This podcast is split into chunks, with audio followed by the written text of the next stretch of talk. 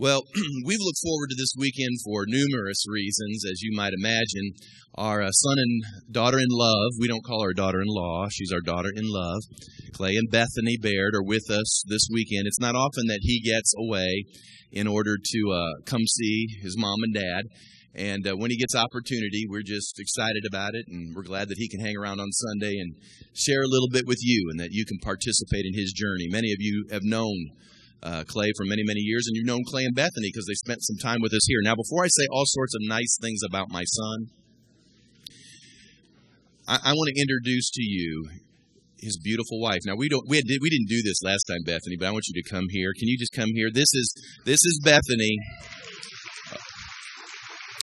Bethany is our is our beautiful daughter-in-law, and of course we're proud of all of our children, and we've just embraced her as our adopted daughter now. But but I just want you to say hey to the people. You don't have to say a lot. I know it's it's in season or out of season, so just. Well, we're really happy to be here. Hello to everyone. We miss you, and uh, it's great to be here. Okay, and we love you. I just wanted to show you off. Okay, is that okay that we can show you off for just a minute? All right, there you go. We love Bethany, and uh, she's definitely the better half. So, and and but I, I, I'm proud of all of my children. I could go down the line and uh, talk about my kids. Just like if you have kids, you can talk about your kids. I mean, we all ought to be able to talk about our kids, and and and they may not be perfect, and certainly mine have not been absolutely perfect through the years, but they uh, they have certainly uh, aspired and reached out and loved the Lord, and and we're just so proud of all of them. But this morning is my opportunity just to share a little bit about Clay. Clay as you know, uh, grew up in a pastor's house. He was able to spend a year in an upstate college and then went to Hillsong uh, Leadership College in Sydney, Australia. Spent about two and a half years there, I believe, at Hillsong College.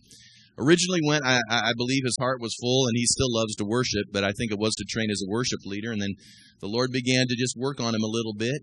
He came back to us for approximately a year, got married to Bethany. We were able to participate in that, and then a great door opened up for him, them both, in uh, Gainesville, Georgia, to participate with Pastor Jentezen Franklin at Free Chapel. And God has favored him there and has lifted him up from just sort of being sort of on staff to a staff person to now where he oversees all the student ministries that go on at, at Free Chapel. We're talking about hundreds and hundreds and hundreds of young people running around that campus. And uh, to run him down is really an act of God. We need the Holy Spirit's help to catch up with him. But uh, he always calls us back, and it's always a joy to talk to him. And we're so proud of him, and uh, we're just encouraged about what God is doing in his life. And we do this for everyone, and so let us do that for Pastor Clay as well. Let's stand and let's honor him as he comes to share the Word of God with us. Pastor Clayton Baird. God bless you, son.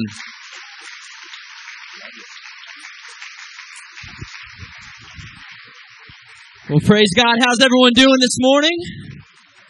We good? You may be seated. Thank you for that warm welcome. I know Bethany and myself, we are absolutely thrilled to be here in Charleston once again. I'm thankful that the rain has held off and that we were able to have a good weekend uh, hanging out with our folks and just having a good time.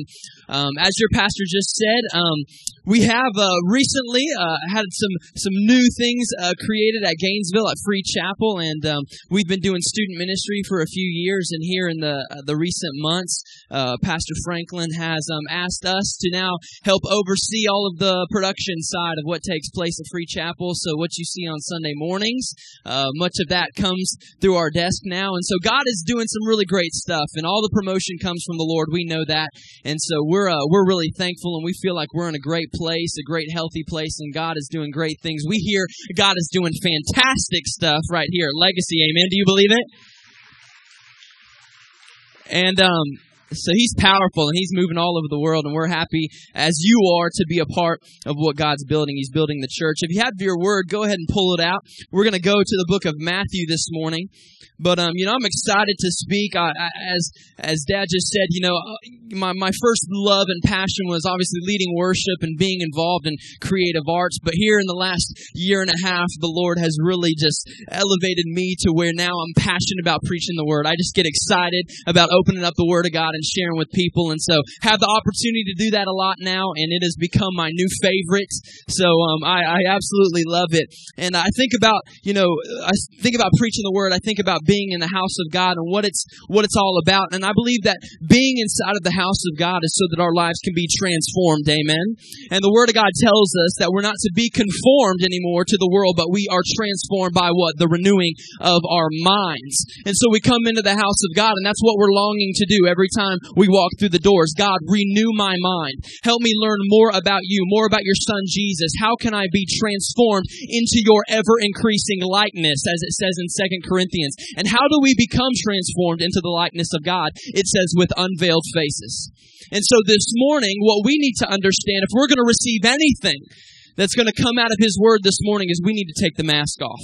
We need to get ourselves unhidden, unveiled, unmasked, and let God see the real me. I'm not going to come into the house of God with a wall up, with a mask on, hoping to disguise the areas of sin and selfishness and, and all that junk that's in my life. But no, this morning I'm going to choose to take it off, bare myself before God and say, Lord, transform me. Is there anyone here this morning that can say, God, I want to be transformed? Into your likeness. I sure hope so. And I believe he's going to speak. He never fails. He never falters. But this morning, his word is going to be powerful in our life. And here we are this morning in Matthew chapter 16. We're going to start in verse 13. Very familiar passage, I'm sure. And it says this When Jesus came to the region of Caesarea Philippi, he asked his disciples, Who do people say the Son of Man is? Then he replied, or then some replied, some say John the Baptist, others say Elijah, still others, maybe Jeremiah, one of the prophets. But who do you say that I am? Jesus asked. And Simon Peter answered, You are the Christ, the Son of the living God. Then Jesus replied, Blessed are you, Simon, for this was not revealed to you by man, but by my Father in heaven. And I tell you the truth that you are Peter, and on this rock I will build my church, and the gates of hell will not overcome it. I will give you the keys to the kingdom of heaven. Whatever you bind on earth will be bound in heaven, and whatever you loose on earth will be loosed in heaven. This morning, if you are taking notes, which I sure hope you're writing down and letting the Lord speak to you, I've entitled this message this morning, The Confessional. Look at your neighbor and say, the confessional. Can we pray and bow our heads before we get into it this morning? God, we love you. We thank you for the, the word, Lord, that it is life to the driest places of our soul and our spirit. God, it can enhance us, Lord. It can refresh us, refill us. And God, this morning, I pray that we're not just hearers of the word. I pray that we're doers of the word, God, that we take your living, breathing breath from heaven, God. We lock it deep down inside of our heart that we might not sin against you, but that we're going to live to our fullest potential inside of Jesus Christ. And this morning we focus our attention on you. We want to catch a revelation and something powerful, something straight from you, straight to our life, God. We put our trust in you this morning. In Jesus' name we pray. Amen. Have you ever in life had something revealed to you? Something where you perceived it to be a certain way, and once you got involved, you quickly found out that your perceptions were not correct. And you caught a quick revelation. You caught a quick understanding of something that you were in the middle of. You know, it was back in the summer of 2004.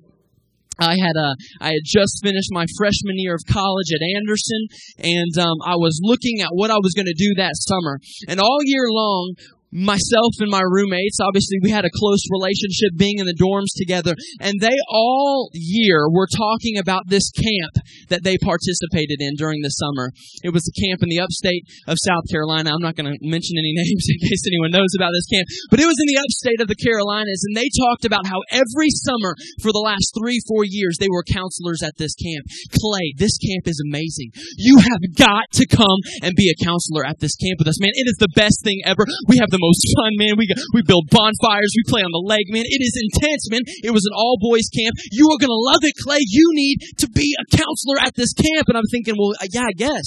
Yes. I mean, you guys are going on and on about this thing. You have got to come, Clay. I'm thinking, all right, you know, where do I sign up? Give me the application, you know? And they are blowing this camp up all year long. I sign the application. I fill it out. I get accepted to be a counselor. We start driving up at the beginning of the summer, going up to this camp. It's going to be weeks and weeks at this camp. It's going to be amazing. It's going to be awesome. We are so excited.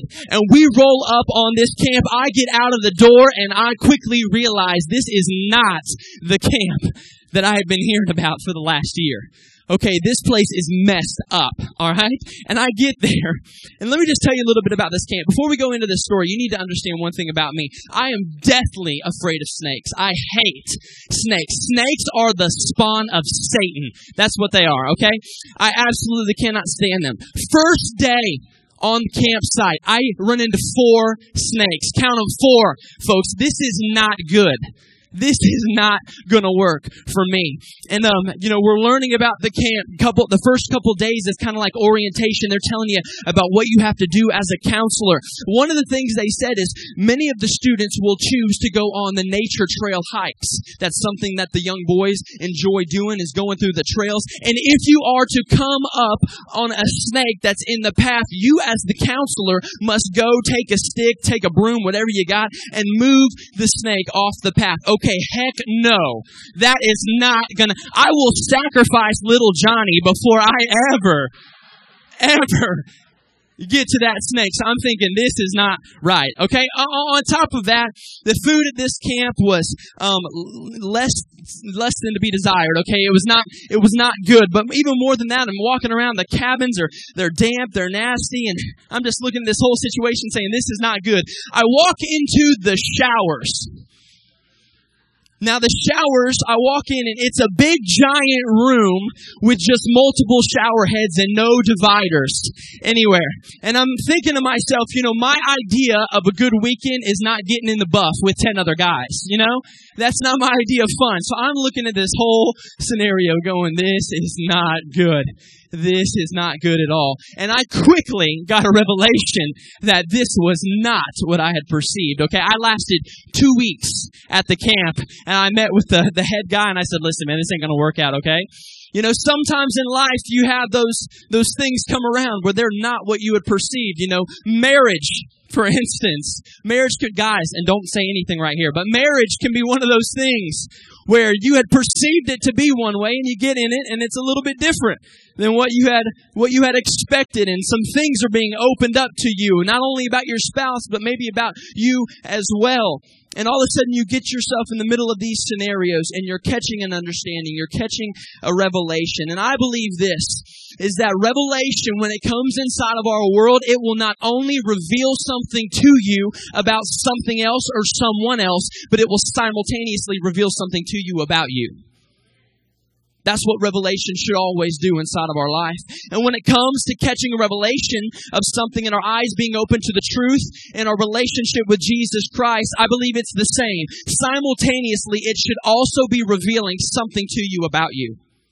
That's what God does in this relationship back and forth. It reveals something to us about ourselves. We get deeper and deeper into this relationship with Christ and we're catching more and more revelation. How am I to live? What's the next step? It's going to show you the sin issues that are still inside of your life and the selfishness that still needs to be broken up inside of your world. It will begin to do all of that as we go deeper, deeper into a relationship with Him. And in this passage of Matthew chapter 16, one of the greatest moments of revelation is taking place inside of the whole Word of God, inside of the whole Bible. Something is revealed to Peter that none of the other disciples have ever caught before. He's receiving brand new revelation. Look at it again in Matthew chapter 16. Jesus and the disciples are hanging out and he comes and he talks to them and and he brings up this question, guys. Listen, we've had a we've had a few good runs now. We've been hanging out for a few years, but but who are people saying that I am? What's the word around town? What are people saying about me? And a couple of the guys are like, uh, you know, I'm one of the prophets, uh, Jeremiah, what was it, Elijah, uh, you know, a couple people saying this and that. No one's really too sure. And all of a sudden, Peter opens his mouth and he says, I know who you are. You're the Christ. You're the Son of the living God. And Jesus looks him back right in the face and he says, Blessed are you, Peter, for you didn't hear about that from any man, but it was my Father that spoke to you. And on you, I'm going to build my church, and I'm going to do great and mighty things inside of your life. You see, not only does Peter catch a new revelation about who Jesus is at that moment, but Peter catches a new revelation about who he is and what he's called to do on the earth. It's amazing how God shows up like that. It's amazing. You see, transformation was taking place right here in the middle of this interaction. You don't believe it? You need to underline this right now. Check this out. Watch this transformation. In verse 17, in verse 17, Jesus looks at Peter and he, he calls him Simon. He looks at him and he calls him Simon. He says, Blessed are you, Simon. But in the very next verse, Jesus says, I tell you the truth, you are Peter, and on this rock I will build my church. You know, son, I know they've been calling you Simon for a long time now. I know that's what they've been referring to you as, but listen, I'm here to tell you today that you are Peter. You are my rock, and I will build my church on your back, and the gates of hell don't even stand a chance. What we need to understand is check this out. The word Simon means to hear. The word Peter means rock. You see, he had to hear the voice before he was ever going to figure out what he was called to do. Simon had to hear from the Father clearly before Jesus was ever even able to look at him and say, You are Peter. You're not Simon. You're not just some guy walking around here. I'm giving you a new name. Your name is Peter, and you're called to do great and mighty things. It was almost like Jesus looked at him and said, Now that you know who I am, I'm fixing to tell you who you are. And what we need to understand here at Legacy is that when we start to get a new revelation of Jesus Christ, there's going to be some name changes taking place up in here. Oh, I know they've been calling you mistake for a while now, but you are called found. You are called purpose. Oh, I know they've been calling you rejected for a few months now. You are not rejected. You are accepted inside of my kingdom. Amen? There's some name changes that start taking place when we get into a relationship with Jesus Christ. Oh, I know they've been calling you not worthy, not able. No, you are made righteous through Jesus Christ. Name changes take place when we get into a relationship and an understanding of Jesus Christ. You are never loved and accepted because of your worth. You're accepted because of your birth. Your worth has nothing to do with it. Your worth couldn't get you anywhere in the kingdom of God. Couldn't get you in the front gates of heaven. But your birth and your revelation and your understanding and acknowledgement of Jesus Christ will get you the keys to the kingdom. It'll get you the plans. It'll get you the purpose. It'll get you every last bit of the destiny that all of us are looking for. Our worth does nothing, but our birth can do amazing things inside of the kingdom of God. In the book of Jeremiah, says, I know the plans that I have, and they're plans to give you an amazing future, to give you a hope. That's what we need to realize. And there's so many people on earth who go through life and they want to desperately know what am I called to do? What is my destiny? I feel like I'm walking around aimlessly and I need some clear direction. What we've got to catch an understanding of is what you are called to do, what your destiny is, and what your purpose is will only ever be revealed to you after you first catch a revelation of who Jesus is. Never vice versa. We've got to catch our revelation of Jesus before we'll ever understand anything about ourselves. You've got to know the transformer before you can ever be transformed. And Peter caught a revelation first of Jesus Christ, and then he caught a revelation of who he was, the rock called to build the church of Jesus. And we need to understand in this passage of Matthew chapter 16, it's very interesting when you get into the Word and you start doing a little homework and you start doing a little reading and a little studying because it was necessary for the disciples to catch a true glimpse of Jesus right here, right now. Couldn't have happened a couple weeks later. It had to happen right now. And it's interesting because Jesus asked them the question, but what you need to do is you need to read further because in the passages that immediately follow Matthew chapter 16, Jesus begins to predict his death he begins to tell the disciples, listen, the end is coming and it's drawing near. Time was of the essence. It had to be right now. And Jesus needed to know that these 12 men have beyond a shadow of a doubt, they know who I am. Because chances are, if they just think I'm, I'm some cool kind of prophet, just like the other guys, maybe, maybe this whole journey of me might go a little bit further than Jerusalem. But if these men could catch an understanding and a revelation that they've spent the last three years with the Son of God, they will will understand the urgency of taking the message to the far corners of the earth. He's not just some cool guy that can do miracles. This was God's son that we've been hanging out with. And if they can understand that, then they'll understand this is important. We got to tell the world about this man. We have to tell the world about his journeys, about the miracles that we've seen. It was urgent. It had to take place right now. And so Peter is the one who speaks up and he tells Jesus who he really is. And you know, Peter didn't always get it right. You know, there was that time cut that dude's ear off. You know, Jesus called him Satan another time. You know, he didn't always get it right, but thank God he spoke up and said something. Thank the Lord that he said something. And what we need to understand in our life is when you're about to go through trials, just like Jesus was, and you're about to go through adversity and hard, difficult times, I pray to God that we have not surrounded ourselves with silent people.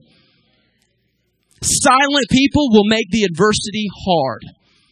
But if we can surround ourselves with people that are going to be full of faith, full of a, a, revelation of Jesus Christ, then all of a sudden when we're about to go into a difficult time, they're going to be able to raise up right next to us and say, listen, I can see what's happening in your world. I can see what's happening in your circumstance right now. And I'm here to tell you, I've caught a revelation of Jesus. I know who he is and this thing ain't over. It's just getting started. It's not the end of the road. God is not done with you, but you have an amazing purpose, an amazing future, and it's right in front of you. It is is not over. The enemy is not going to come up in here and mess with these plans because I know who Jesus Christ is. He is the healer. He's the restorer. He's the redeemer. He's the beginning of this thing and the end of it all. Amen.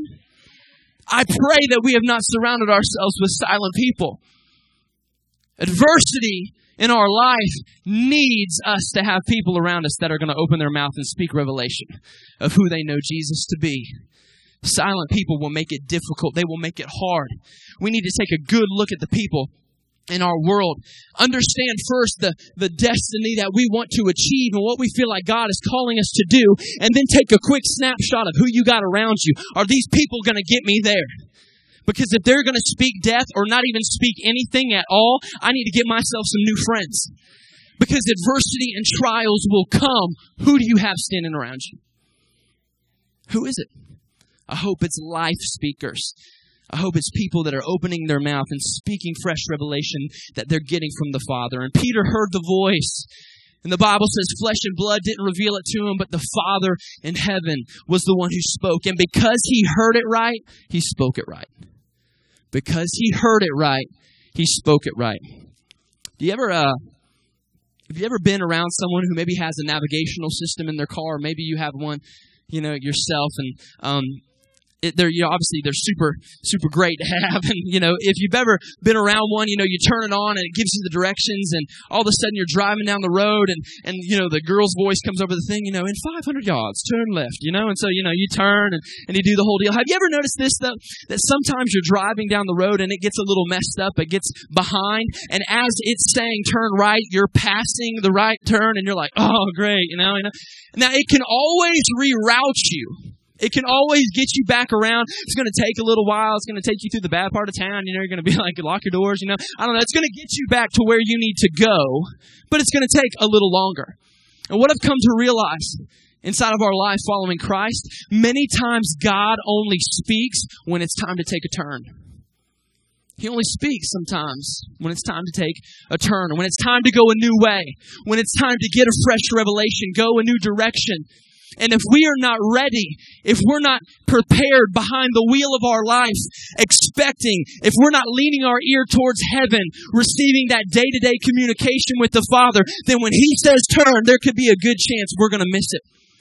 We're going to miss the opportunity. We're going to miss the new way, the new direction that He had planned to take us. Now, oh, He can always reroute us. He can always get us back. It's going to take a little longer it might be a little bit more difficult at times. You might be a little bit more confused at times. He can always get us back, but wouldn't it have been better if we would have just been ready the first time? Can I suggest this morning that we all of us learn what it means to renew our mind, to point our ear towards heaven on a daily basis, to hear from the Father. That way, when the voice calls out, it's not some strange thing that we have to sit around for a couple weeks and, and was that God? Was that Him? I don't know. I've never really heard Him before. You know, no, we're going to be trained. We're going to know. And when the Father says turn, we're going to turn. When He says get this new revelation, got it. When He says go this new way, going to do it. That's where we find ourselves if we're training our ear to hear what heaven is saying. And when we hear it right, we'll speak it right and we'll do it right. John chapter 10, verse 4 says, And his sheep follow him because they know his voice. The sheep follow because they know his voice. If you're taking notes, write this down. We do not simply grow in God because we just have knowledge of the word. We grow in the Lord because we know the voice. There's many, many people who have knowledge of the word and they stay stagnant. Why? Because they don't know the voice. But if we can have both, if we can know His Word, know what this manual says about our life, and at the same time lean our ear towards heaven, when He speaks, we're going to hear it clearly and we're going to do it right. Amen?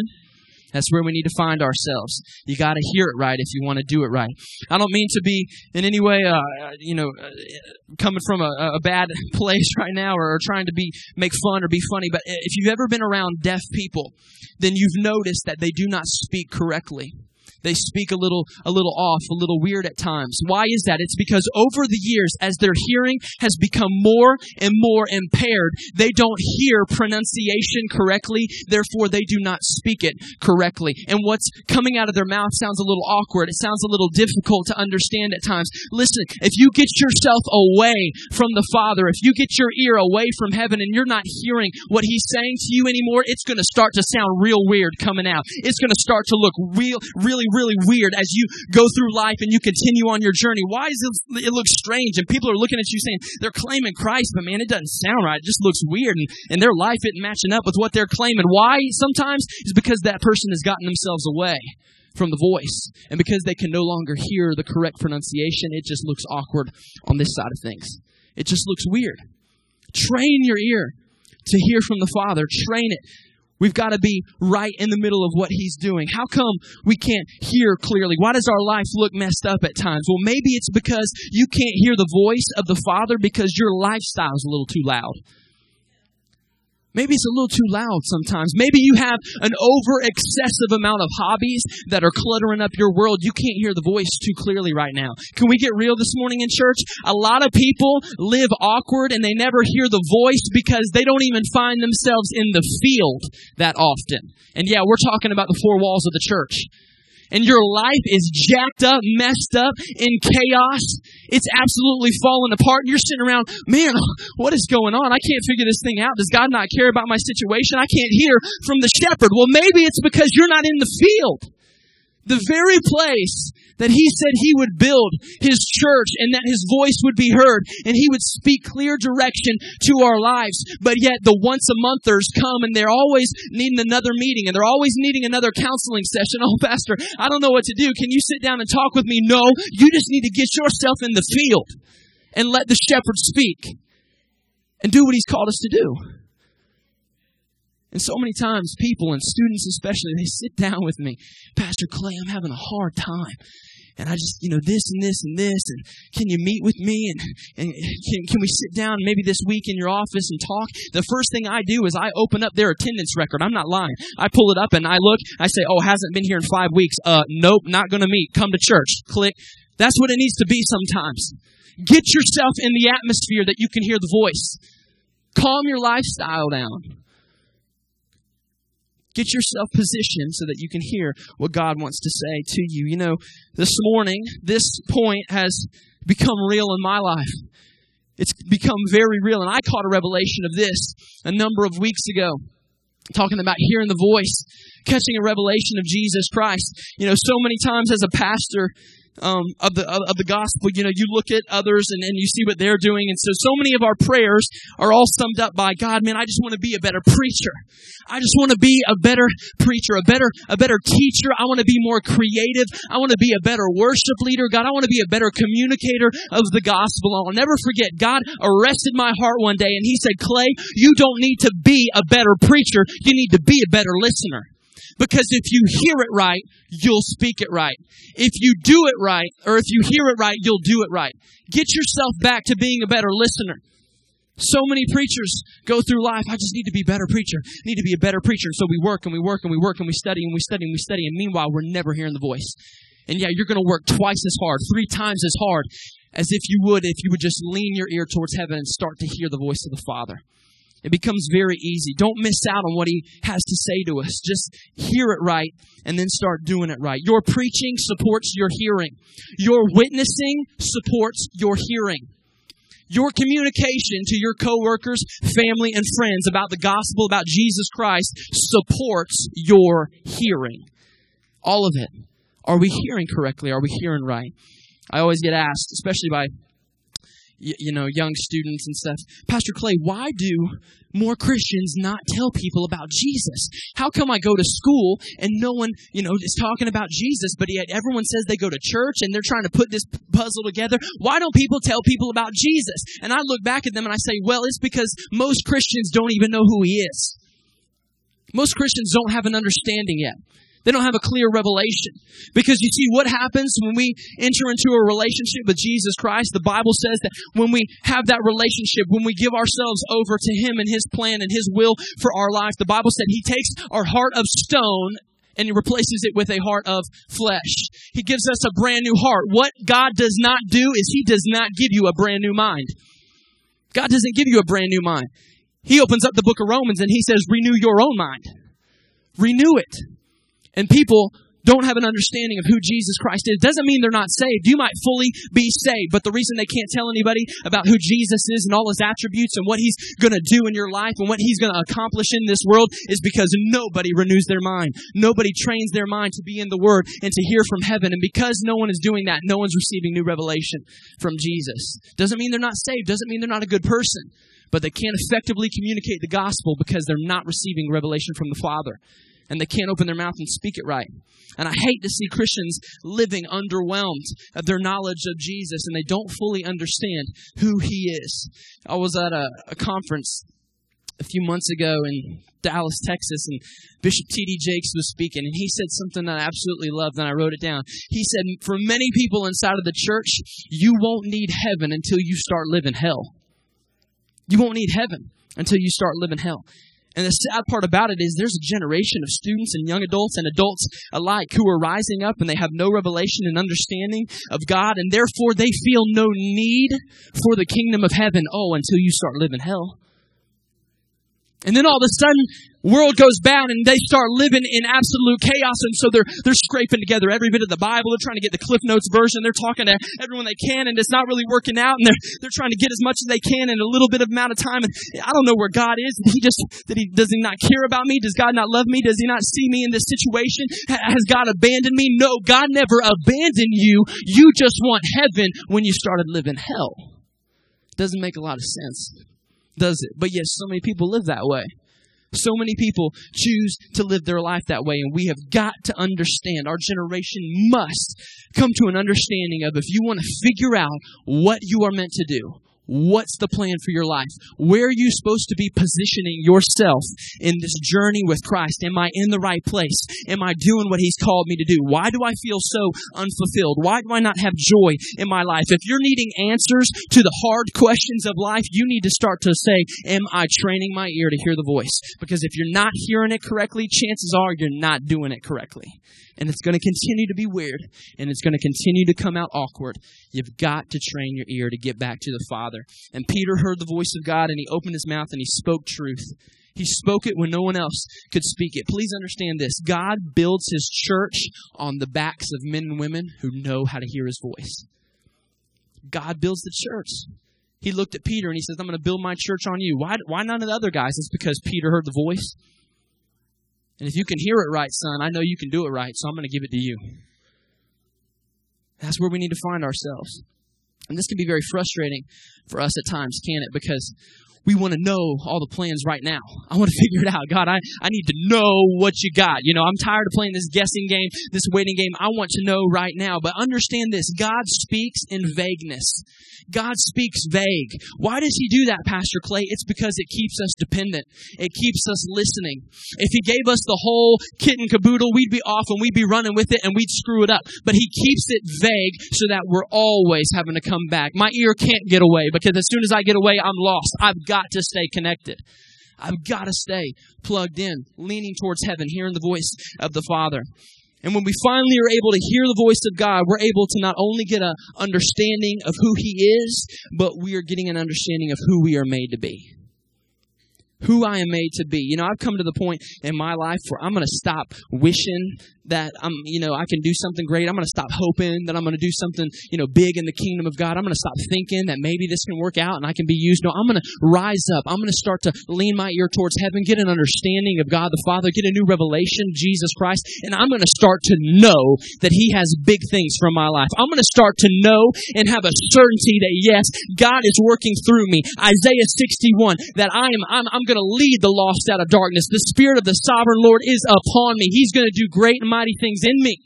I'm going to start to know it. I'm not thinking about it. I'm not hoping about it. I'm not wishing about it. No, I'm going to rise up, take my place in the kingdom of God, lean my ear towards the Father, hear the voice, and speak it right and do it right. That's where we need to be at. I'm not going to spend another 10 years thinking, man, I really think this could be it. No, why not just get involved in what God's doing? Why not be a part of building the church and start to have the certainty and know that He's doing great things in me? He's using me to reach a multitude of people. And the reason we know who we are in Christ is because we're made in His image. And once we can understand the original copy, we can then understand what the reflection needs to look like us. We get ourselves in Christ, we understand the original, and then we can understand the reflection. But if we never catch a revelation of the full original copy, then we only look half right. We only look about half right. Well, what's the full original version of Jesus Christ? I believe it can be found in Galatians 2 verse 20. It says, For I have been crucified with Christ. It's no longer I who lives, but Christ lives in me. And the life which I now live, everyone say now. The life which I now live, I live by faith in the Son of God who loved me and gave himself up for me. As Christians, I think you can't even be, this is, this is a strong statement. I don't even believe you can be a follower, a disciple of Jesus Christ unless you go through the gate of Galatians 2.20 if you don't understand it, if you don't apply it, if you don't get yourself through the gate of Galatians 2:20 into the now life, you're you're you're as good as gone. Because as a Christian, we had been living life one way. We've been kind of doing it right, but there must come a point where you hit the now. And once you hit the now, all of a sudden, it's not me anymore. I'm dead. I, I died at the now. My funeral happened at the now. And all of a sudden, I'm moving forward inside of Christ. With and when Christ is living inside of us, we're catching a full revelation of the full copy. I'm not just getting little bits and pieces here and there. I'm catching the full counsel of God if I'm truly walking inside of a life with Christ and I'm dead to myself. And as followers of Christ, we live inside of the now life and we know the full counsel of God because Christ is living in us.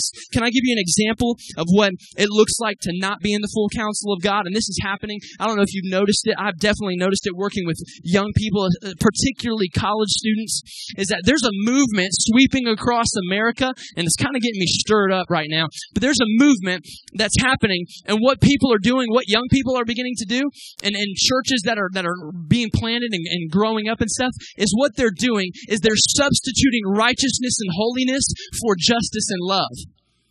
Did you catch that? Substituting righteousness and holiness for justice and love. What does that mean, Pastor Clay? It means this. It means we're, we got young people and college students living like hell during the week, doing whatever their heart desires, but you feed the poor on Saturday and you feel like you're accomplishing the gospel of Jesus Christ.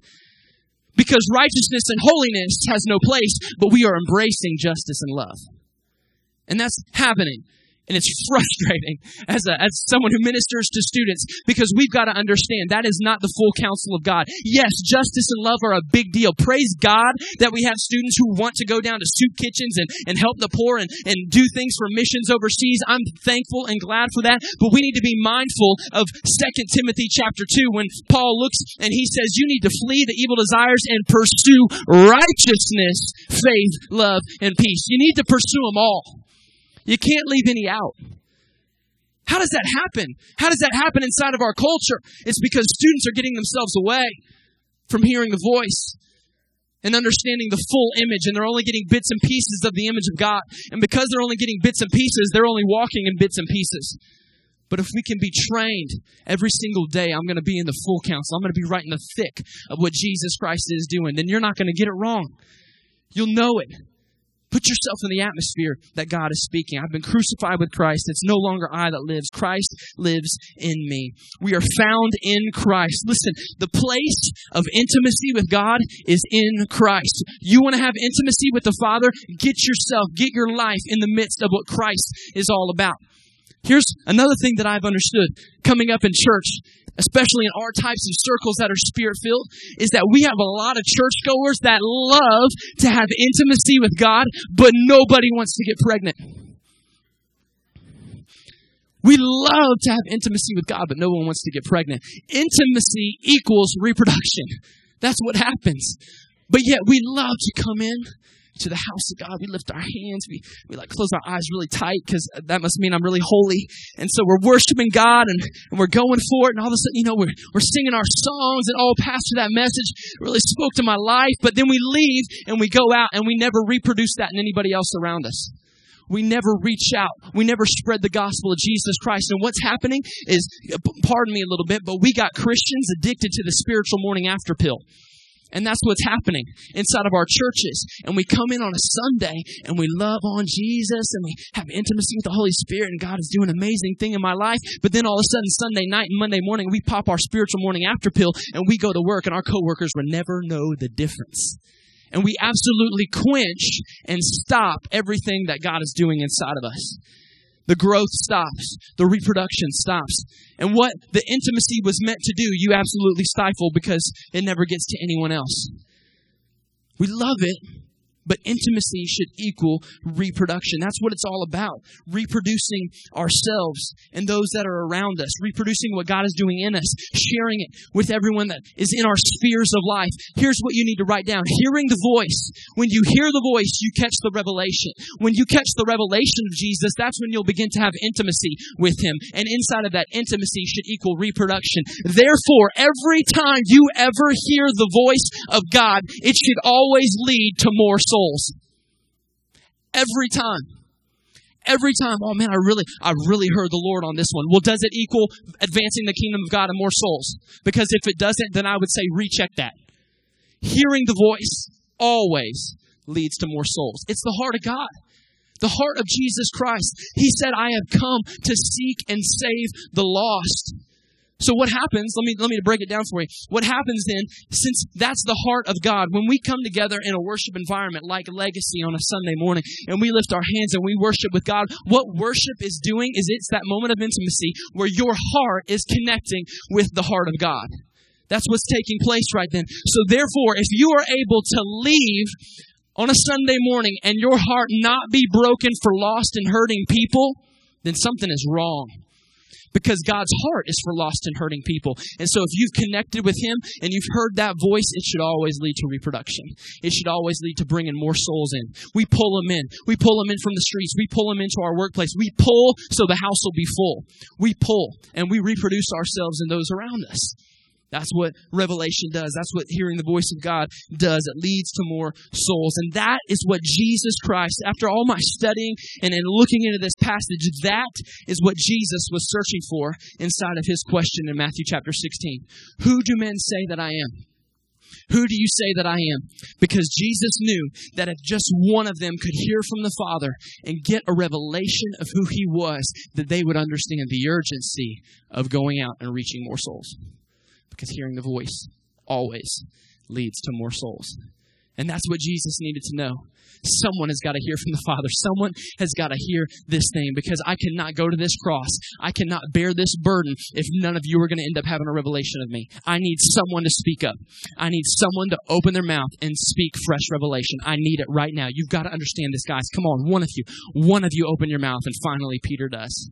Praise God. Hearing the voice, receiving revelation should always lead to us being more passionate, should always lead to us being more diligent in spreading the gospel. You know, this morning, as we're about to wrap it up and we're about to go out of this place, I want us to look once again at the passage in Matthew chapter 16. We're going to end right where we started. It says, When Jesus came, Caesarea Philippi, Who do men say that I am? He asked. And they throw out some answers. Simon Peter says, You're the Christ, you're the Son of the living God. And then he gives Peter his calling and his destiny. You're the rock man. I'm going to do great things in your life. You're going to build my church. But what I want us to notice this morning that maybe you've never looked at before is that after Jesus Christ asked the question, Peter was the only one who said anything of sustenance. Yeah, a couple of the other guys threw out a little, hey, maybe, maybe a little this, maybe you're this, maybe you're that, but no one was really certain until Peter opened his mouth, which means that there were 11 men who really had nothing to say. 11 men. We're not talking about randoms here, folks. We're talking about disciples of Christ. They have walked with Him for years now. They've seen the teachings. They've seen the miracles with their own eyes. They know they've had a relationship with this man. And yet when the question was asked, none of them, 11 guys, not one, had anything to say about who that man was.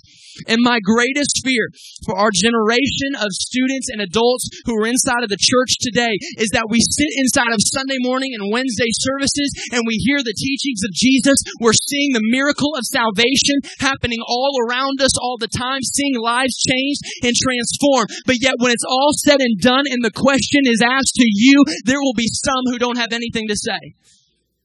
They don't have anything to say about Jesus Christ, even though they've sat right in the middle of where he was. Why? It's because they never bothered to lean their ear towards heaven and get a revelation of who he was. And they're going to end up being quiet on the issue. I, well, uh, who is Jesus? Uh, I mean, he's, uh, let me see, uh, a couple weeks ago, the pastor said something about, uh, you know, and, and they don't know. They don't know. Which is why myself and, and my wife, we work all week long inside of our local church to pour in new revelation. Whatever I got to do, man, I'm gonna I'm gonna shove it down kids' throats. You're never gonna come into one of my youth services and not hear the full gospel of Jesus Christ. That there was a man named Jesus who, yes, he was fully God and fully man, and he came and died for your sins. Why is that so important? Because students must hear so that they can have an answer. They've must. But none of us are subject to that. We all have to have an answer. The cross of Jesus Christ demands a response. It demands it. The cross that we come and we worship at, it looks really nice these days, doesn't it? When we when we make it shiny and nice. No, the cross is the most ugly thing that was ever built in this entire world. You know, it exemplifies God's ultimate ultimate like judgment on mankind, but at the same time it was the ultimate act of love. And the cross takes in all of it.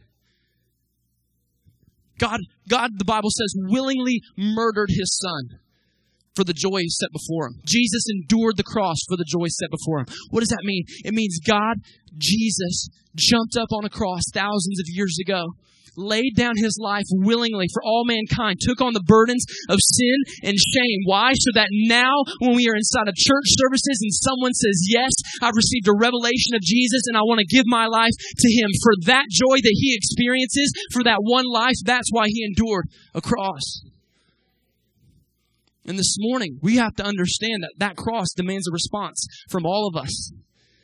It demands a response, but you will only ever respond correctly if you've heard the voice if you've heard what God has done for us and what He's going to do in your life. You desperately need to know what the next step is. What am I called to do? You need to hear the voice because you're never going to figure it out until you first catch a revelation of who Jesus is. Can we bow our heads this morning?